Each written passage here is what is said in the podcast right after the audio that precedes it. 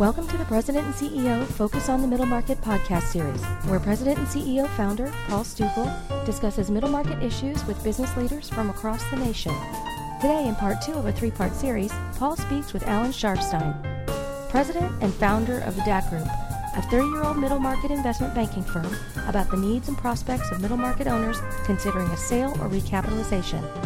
I'm not quite sure how educated a lot of uh, owners are about the concept of a recapitalization, where, whereby you know the phrase "taking a second bite at the apple" uh, comes in. You know where you can where you can take some money off the table, you can diversify your personal wealth, um, and yet maintain a stake in the business and continue running the business. Um, is that is that becoming more accepted, or or perhaps it's always been widely accepted? I don't know, but but given the circumstances that you just described, I would think that would be a very attractive thing for the the 49 year old uh, to to take advantage of. What do you think? Oh, you're, you're absolutely right. Uh, this is for younger owners sometimes the best of all worlds. Uh, it really allows someone to possibly hedge their bets, take dollars off the table, but not really exit the business. Um, and I think that is a a very attractive option for certain business owners. Uh, it also allows them to do certain other things. Uh, besides taking the dollars off the table, it allows them to fund the expansion of their business or the growth of their business uh, without doubling down on their risk of of investment in their business.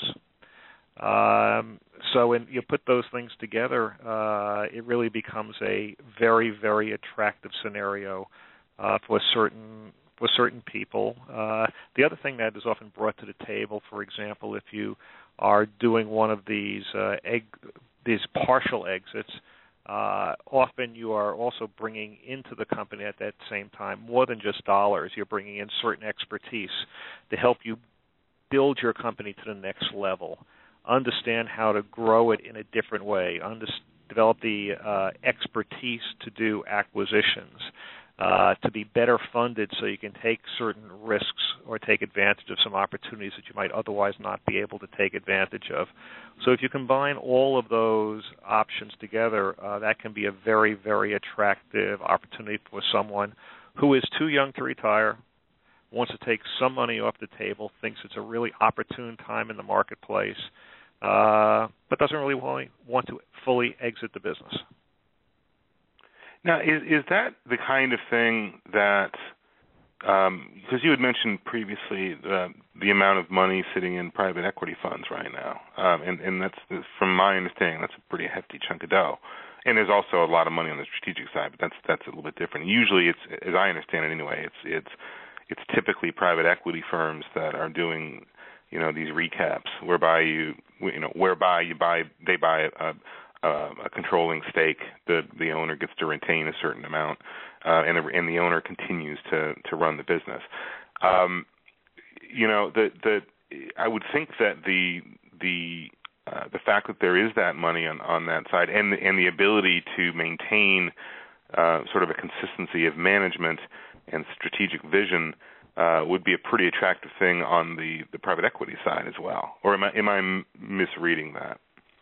No, you're you're absolutely on target. The private equity firms love situations where management wants to stay on board, has faith in the business, has a plan to move the business forward, and what they're at, what they're lacking is potentially some dollars and uh, potentially some expertise to do that the fact that you have ownership that has skin in the game, that is continues to be dedicated to the business, is an essential element of the formula that private equity firms believe are necessary for them to be successful in an investment. So, uh, if we have those various characteristics uh, surrounding a transaction, odds are it's going to be very attractive to, pri- to the private equity investors.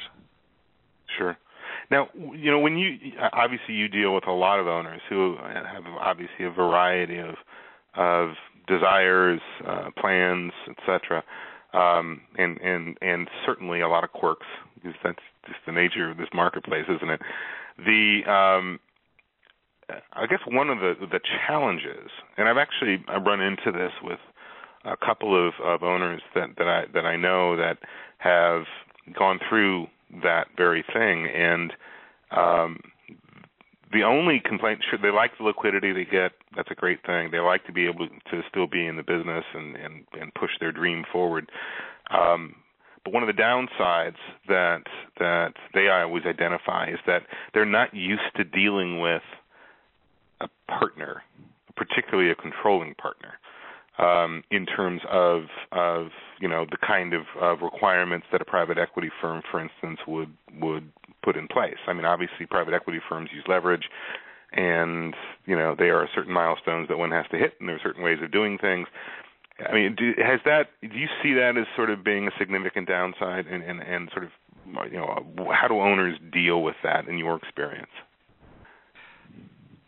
It's a great question. One of the challenges, or one of the objectives that a uh, investment banker should have in dealing with a client and trying to understand uh, the options that are available, is really explaining to those clients what the pros and cons of all the different investment and exit and acquisition options are for a business.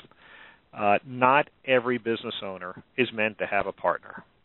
And for those who aren't, there are certainly options available that make a lot of sense. Those, for example, may be better off selling a business to a strategic who is going to combine it with another business and allow the allow the owner to exit that business quickly with a lot of cash in his pocket but exit it quickly because it would be too straining on that owner to be part of a larger uh, a larger organization what what you find in transactions and we do a lot of work following up with business owners post transaction, talking to them what about what are the best things of the transaction and what are the most frustrating aspects of the transaction.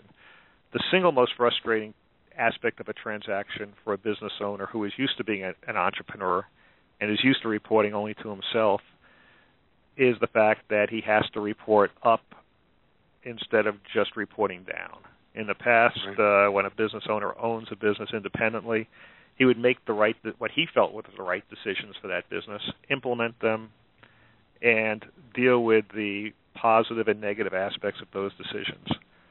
The fact that that business owner now, with a controlling partner, has to explain why he is making a particular decision and what that investment thesis is, is often a very frustrating uh, process for him, especially when decisions are not made on a uh, on an immediate or an expedited basis. And sometimes those quick decisions were the key to a business's success.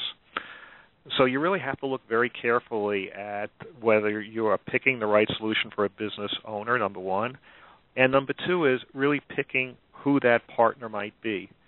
Because there are different partners, even with among private equity firms, there are different approaches to business, to independence, to decision making processes. And this, very much like a marriage, it involves picking the right party, and marrying rich is not always the right solution. So sometimes picking just the uh, just what appears to be the highest number is not necessarily the best decision. Be sure and check back tomorrow for part three of our series. Thanks for listening.